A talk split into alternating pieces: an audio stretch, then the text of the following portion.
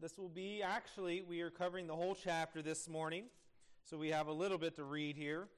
Uh, and, and, truthfully, looking forward uh, to next Sunday as I was reading for next week, um, we are going to cover all of chapter 1 in one sermon. Not because I'm rushing out of the book, uh, but because of some narrative and some points and the flow. Um, yes, yeah, we'll be finishing. So this will be our last two weeks in the Gospel according to John. Uh, feels like this was kind of one of the quicker books we've gone through. Um, I did miss the mark. Today is should have been Easter.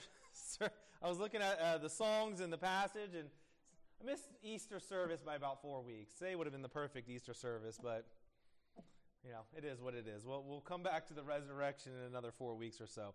Uh, after this, like I said, though, since this is our last two weeks in the Gospel according to John, uh, we have about a three week break wherein um, we, we, I want to do some individual sermons. The first one will be on the topic of prayer and sanctification. Uh, so that will be our first. Uh, the next, um, I was asked to do a sermon on church membership and the importance of the church, and so we'll do uh, a sermon on that.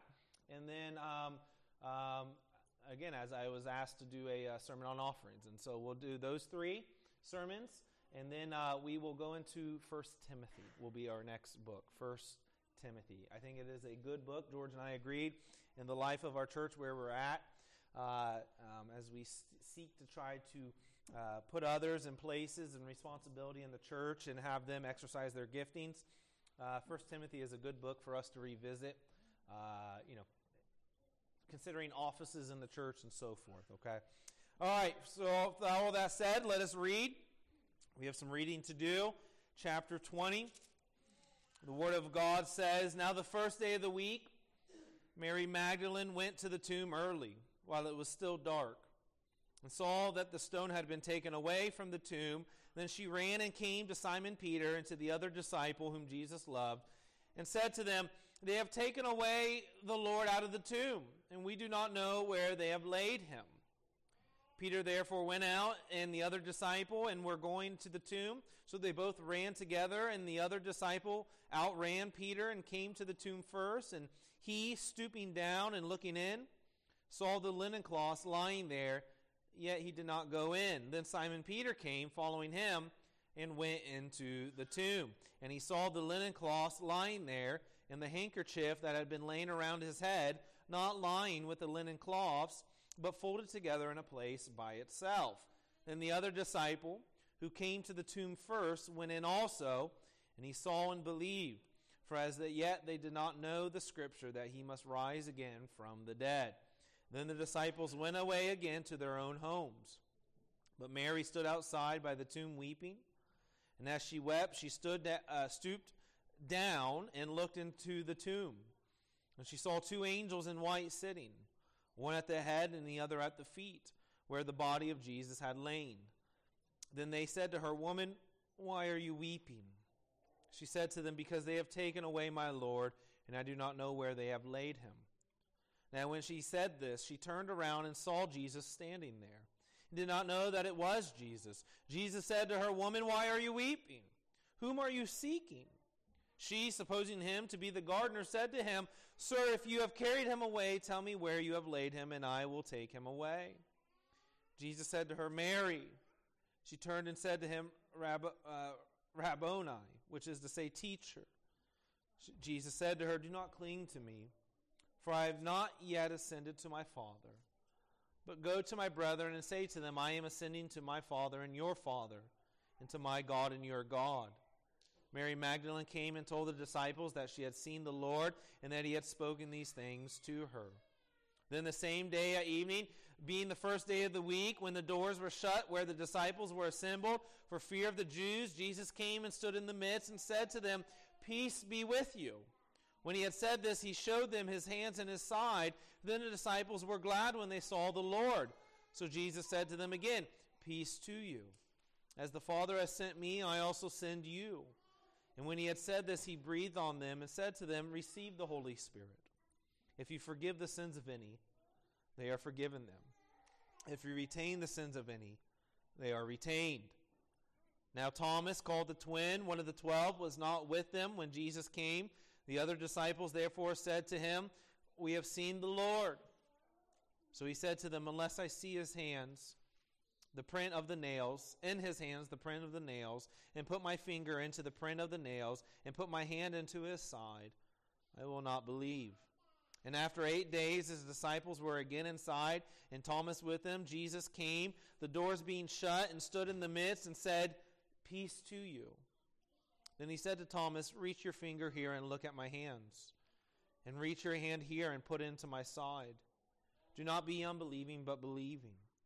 And Thomas answered and said to him, My Lord and my God. Jesus said to him, Thomas, because you have seen me, you have believed. Blessed are those who have not seen and yet have believed. And truly, Jesus did many other signs in the presence of his disciples, which are not written in this book. But these are written that you may believe that Jesus is the Christ, the Son of God, and that believing you may have life in his name. Let us pray for the blessing of God's word. Lord, we too were like sheep scattered abroad. As those who lived our lives, not submitting to the lordship of Christ but making ourselves the God of our own lives. But yet, like as we will see with Mary and Thomas and the disciples, as the great shepherd,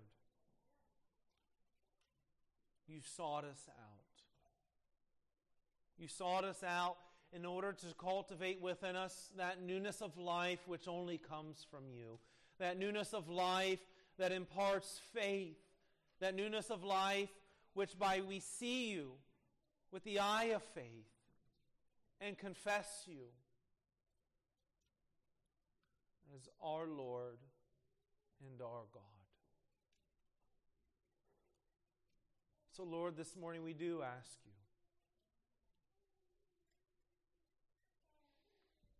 As we come to hear this word, the, the good news of your glorious resurrection.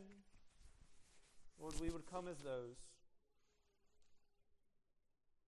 who are in the midst of the presence of our Savior, our resurrected Savior. That you would guide our hearts and minds towards you this morning. That our hope would be strengthened in what truly has been gained in your resurrection. That we are those who not only are made one with your death, but we are those who are made one with your life. And it is because you rose from the grave we too also will raise. And because you too have ascended into glory, we too will as well. Lord, that is our hope. Strengthen our faith in that hope this morning. In Christ's name we pray. Amen. So, yes,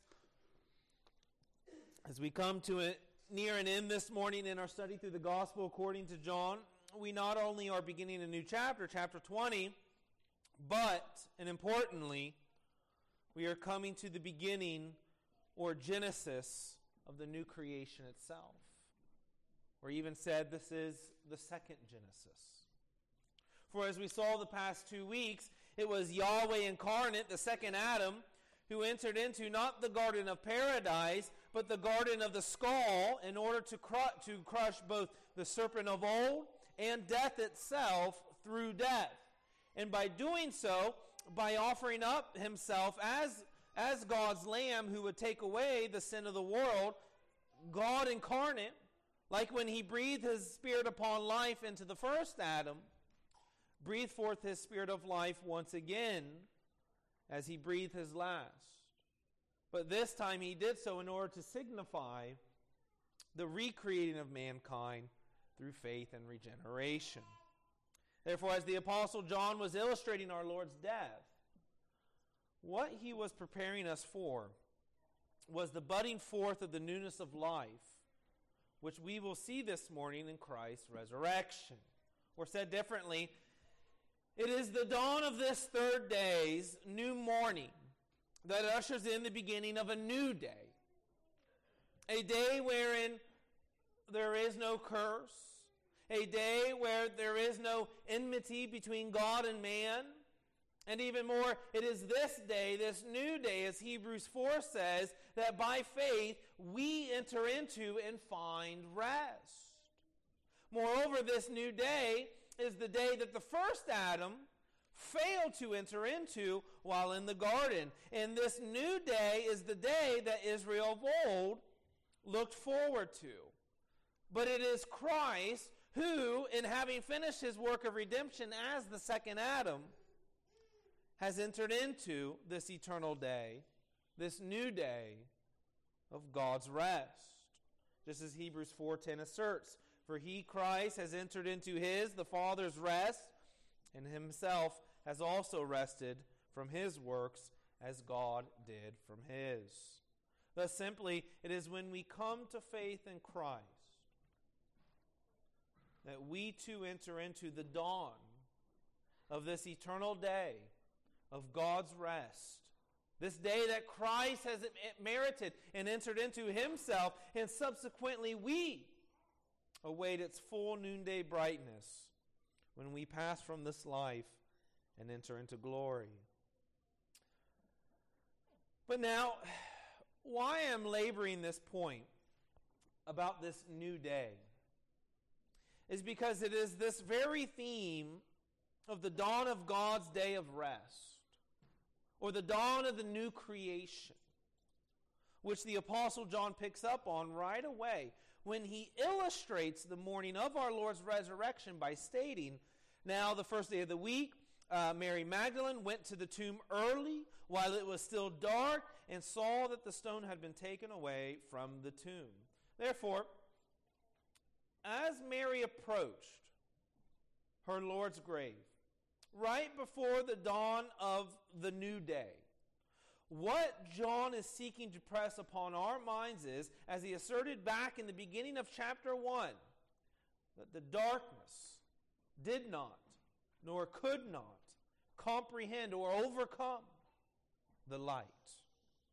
Or said in different words, though it may have seemed as if the kingdom of darkness, even Satan himself, had overcome the Lord of glory while he lay in the grave, the light of God's dawning from the grave cannot nor could not be held back, just as the darkness cannot hold back the light. Or even with echoes reaching back to Genesis 1, as the void and darkness dominated both creation and the hearts of Christ's disciples for two days while he laid bodily in the grave. On this new day, or the first day of the new creation, God said again, Let there be light. And Jesus, the light of life, thus rose and overcome the darkness of sin. Hence, as the sun rose on this new day, along with Christ from the grave, this first day, this new day, Sunday, wherein God's rest had been obtained by the second Adam, this day would henceforth be called the Lord's Day. That's why we no longer worship on the old day of rest, Saturday is because God's people are no longer commanded to work in order to enter into God's rest, which is what was signified by the working of six days and resting on the seventh to Adam. But again, as Hebrews 4 says, we who have believed do enter that rest. God's rest, present tense.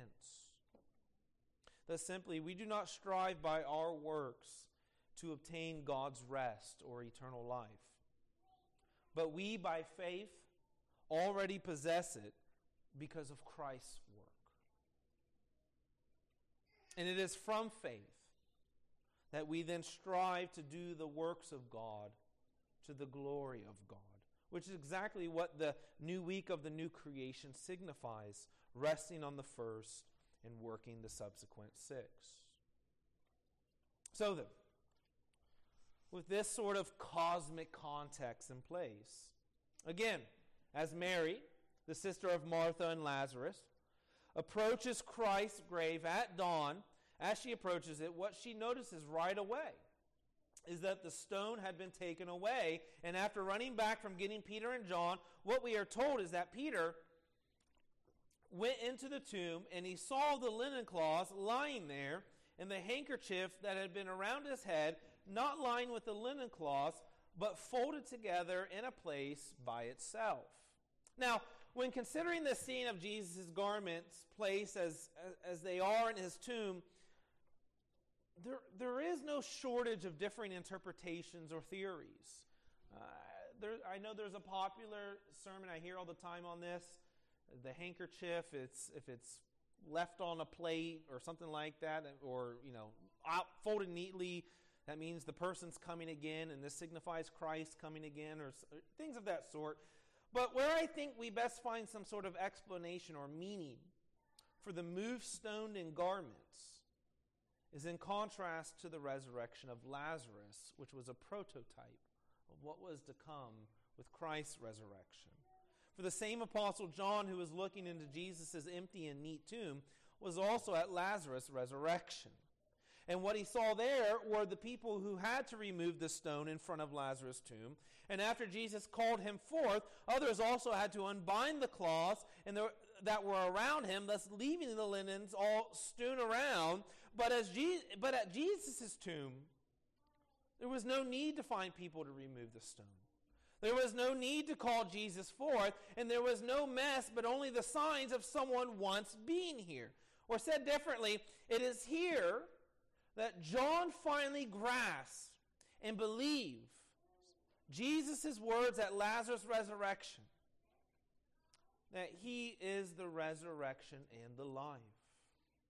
For Jesus himself burst open his own grave. And it was Jesus himself who overcame the grips of sin and death. And even more, it was Jesus himself who called himself forth into the newness of life. Therefore, what was prophetically signified at the resurrection of Lazarus, that being in him, Jesus was life, and the life was the light of men, was fully realized in his self resurrection as God. Moreover, what the special signification of Jesus' faith cloth, face cloth being removed is meant to echo back to is the veil that covered the glory of Moses' face. As one commentator asserts, like Moses, who put aside the veil when he ascended to meet God in glory, Jesus, the new Moses, the greater Moses, has put aside his veil as he ascends into the presence of the Father to receive from him the glory which he had with him before the world was made. Therefore, what this moment is meant to signify is Christ's desire to no longer veil his glory as he did before his resurrection. But even more, it is the fulfillment of his prayer to the Father that his humanity would come to partake in and receive the very divine glory which he possesses with the Father as God. But as we progress in this scene of the empty tomb, what John proceeds to describe is what Mary then sees when he states, And she saw two angels in white sitting, one at the head and the other at the feet, where the body of Jesus had lain. Then they said to her, Woman, why are you weeping? She said to them, Because they have taken away my Lord, and I do not know where they have laid him. Now, this scene too with the two angels sitting on each end of where Jesus' body had been laid, also echoes back to Moses. More narrowly, the Ark of the Covenant, wherein Moses' instructions were to make two cherubim of gold, of hammered work uh, you shall make them, at the two ends of the mercy seat. Even more, the place between the two angels was known as the propitiation seat, or again, the mercy seat. And this is where, on the Day of Atonement, that the blood of the sacrifice was to be spread or sprinkled. So you see, what John is illustrating in this tomb, which has turned into a sort of holy of holies, wherein the glory and light of the angels has overcome any and all darkness, is the full realization of God's once for all atonement for the sins of man. This is God's Lamb. This is God's day of atonement. But what is meant to be most noticeable, as Mary's concern highlights, is that God's sacrifice, that is the body of Christ, is nowhere to be seen until Mary turns around. And John says, Now when she had said this, she turned around and saw Jesus standing there and did not know that it was Jesus. Jesus said to her, Woman, why are you weeping? Whom are you seeking? She, supposing him to be the gardener, said to him, Sir, if you, sir or Lord, if you have carried him away, tell me where you have laid him, and I will take him away. Jesus said to her, Mary. She turned and said to him, Rabboni, which is to say, teacher. Jesus said to her, Do not cling to me, for I have not yet ascended to my Father, but go to my brethren and say to them, I am ascending to my Father and your Father, and to my God and your God. Mary Magdalene came and told the disciples that she had seen the Lord, that she had spoken these things to her. He had spoken these things to her. So you see, Mary's grief before, in a real sense, the very throne of grace is quickly turned to joy. For though at this moment she had not yet been granted uh, to understand what has truly transpired, which, is, which was signified by the angel's rhetorical question, Woman, why are you weeping? Well, her searching after her God, as this can be seen, is not nor will not be in vain. For while she had been searching for Jesus, in the end, Jesus is the one who finds her. Even more narrowly, it is the gardener, not of the graveyard, nor even of Eden, but God's gardener of the new creation, who comes to Mary in order to cultivate within her both the gift of life and faith. And it is once he does so, once he opens the eye of her heart, that she sees her Lord in her God for who he truly is. And Christ does the same as we see with Thomas. For after this scene had transpired and the disciples told Thomas about the risen Lord, he responds by asserting, Unless I see in his hands the print of the nails and put my finger into the print of the nails and put my hand into his side, I will not believe.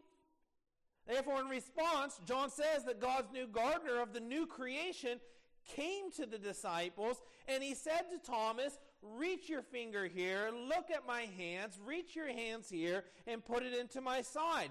Do not be unbelieving, but believe. And Thomas, Thomas, and Thomas answered and said to him, My Lord and my God. Jesus said to him, Thomas, because you have seen me, you have believed. Blessed are those who have not seen and have yet believed. So you see, it is only until Christ had sought out Thomas and cultivated within, them, within him the gift of faith. Though in Thomas's case, his faith was mixed with sight. But what Thomas, but when he, Christ did this, Thomas then could truly see, again, like Mary, who his Savior is, really is. That is, as his Lord and his God. Thus, simply, Thomas is seen here as confessing what every true believer of Christ must confess when Christ cultivates within them the gifts of life and faith.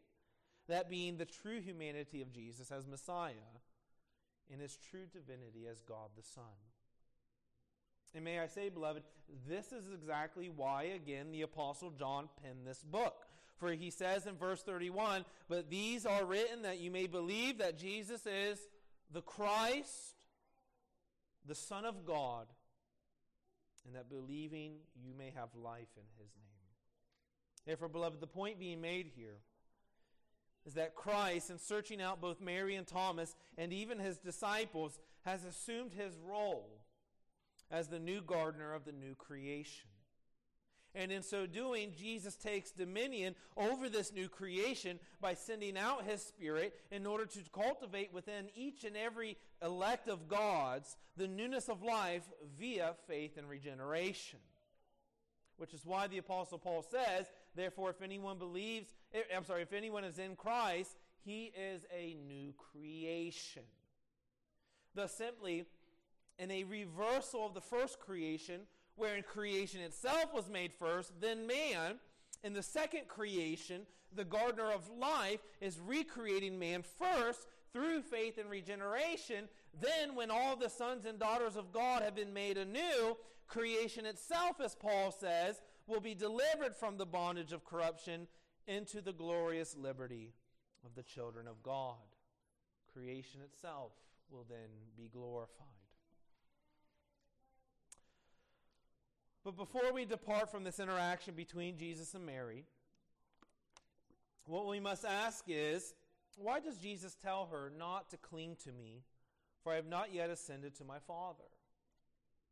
Well, after making Mary into a new creation by cultivating within her the gift of life and faith, what Jesus is now establishing, like when he said to Thomas that blessed are those who have not seen and yet have believed, is how he, Christ, must be approached or accessed now in light of his resurrection and ascension and ascending, I'm sorry, and sending of the Helper, the Holy Spirit, into this world. For no longer, like with both Mary and Thomas, is Jesus to be sought after by sight of his physical presence. But the only way for anyone to now lay hold of Christ is through faith and baptism of the Holy Spirit, which is regeneration. Or said differently, it is once it is once one is indwelt by God the Spirit that they have a more intimate union with Christ than just mere sight of his body. For when he sends his Spirit into us, we are subsequently brought into a fuller communion with our Lord by being made one with him. But as with Mary and even the disciples, once the gardener of life has cultivated this newness of life and communion within us, we are subsequently sent out, even commissioned to this world of darkness. But we are done so not alone, but we are accompanied by God Himself.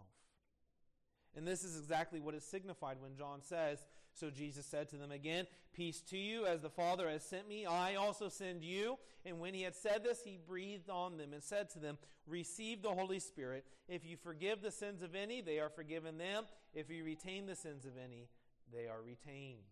So you see, this breathing forth, which is a recapitulation of the breath of Christ on the cross, which again signified the breathing forth of the Spirit of life in Genesis but in a new way towards the church, what is done in this instance as the formal anointing of his disciples, even more, the church in general, for our commission to be the light and bring the light of the gospel of Jesus Christ to this world of darkness. And it is because we have received this divine anointing or the dwelling of God the Spirit in each and every one of us. That we can authoritatively say, in the words of Christ, if you believe in Jesus Christ for the forgiveness of your sins, if you confess Him as Lord of all, then you are forgiven. But if you do not, then you have no forgiveness with God and are judged already.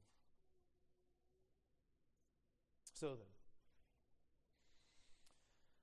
as we come to a close, what I want to direct our attention to for our final consideration of this scene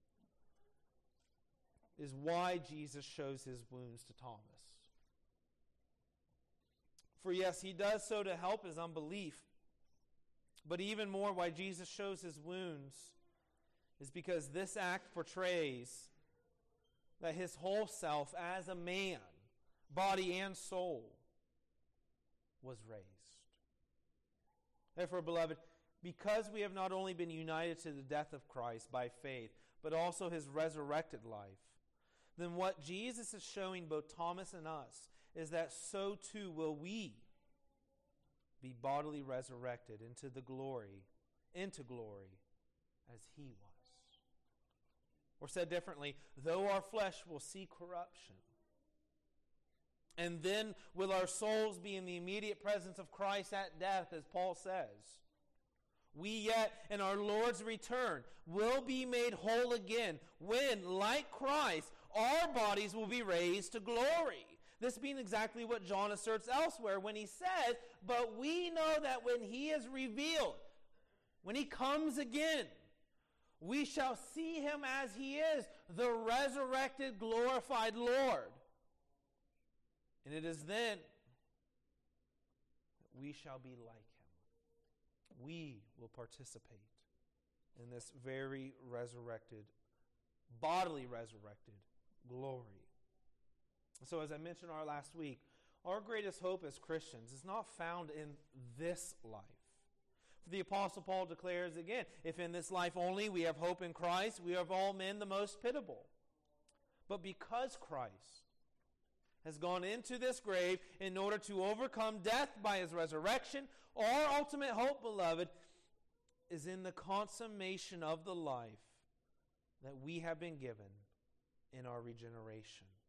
For when God the Spirit came within us in order to bestow Christ's newness of life, what we were promised is that not only will this seed of life grow throughout our lives on this side of glory, this being our sanctification, but it will also fully blossom in the day when we will enter into our eternal rest and be made able to see the glory of God with our own eyes in the face of Jesus Christ. Or in the words of Job, with my own eyes will I see God, my Redeemer. But if one be here this morning and does not possess this newness of life, because you may think that there is no way Christ would save a sinner such as you, let me first remind you that even to this day is the gardener of life still saving sinners from the darkness of their sins by bestowing the gifts of life and faith. But even more, as much as you may convince yourself of how great your sins may be, there is yet no sin that is greater than the love and mercy and grace that is found in God. Let's come this morning to Christ by faith. And in so doing, you will find a Savior who promises to keep you until the day that where He is, you may be also. Let us pray.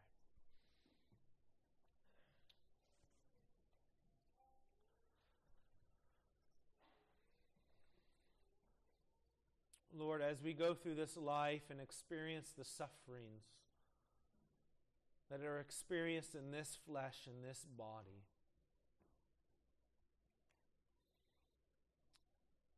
it can be so easy to forget the promise, yet even the hope that is truly ours. For there will come a day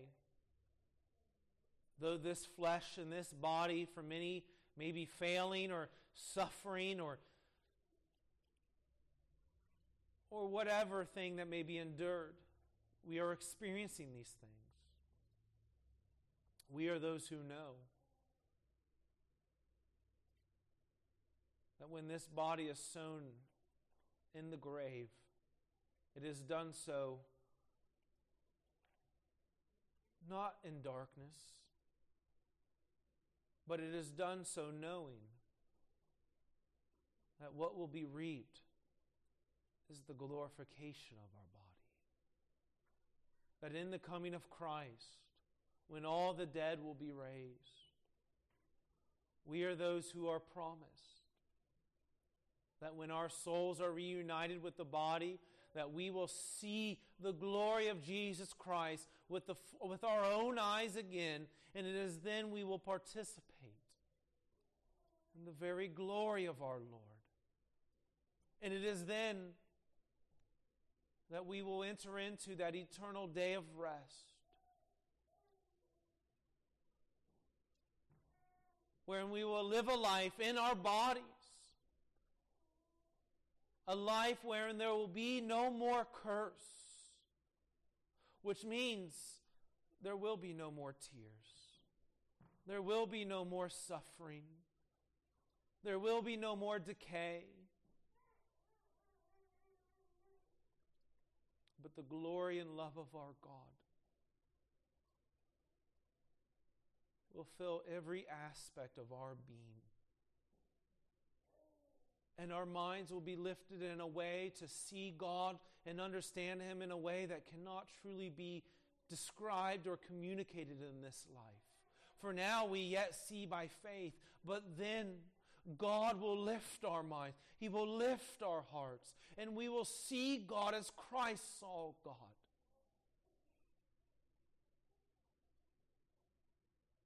What a blessed hope.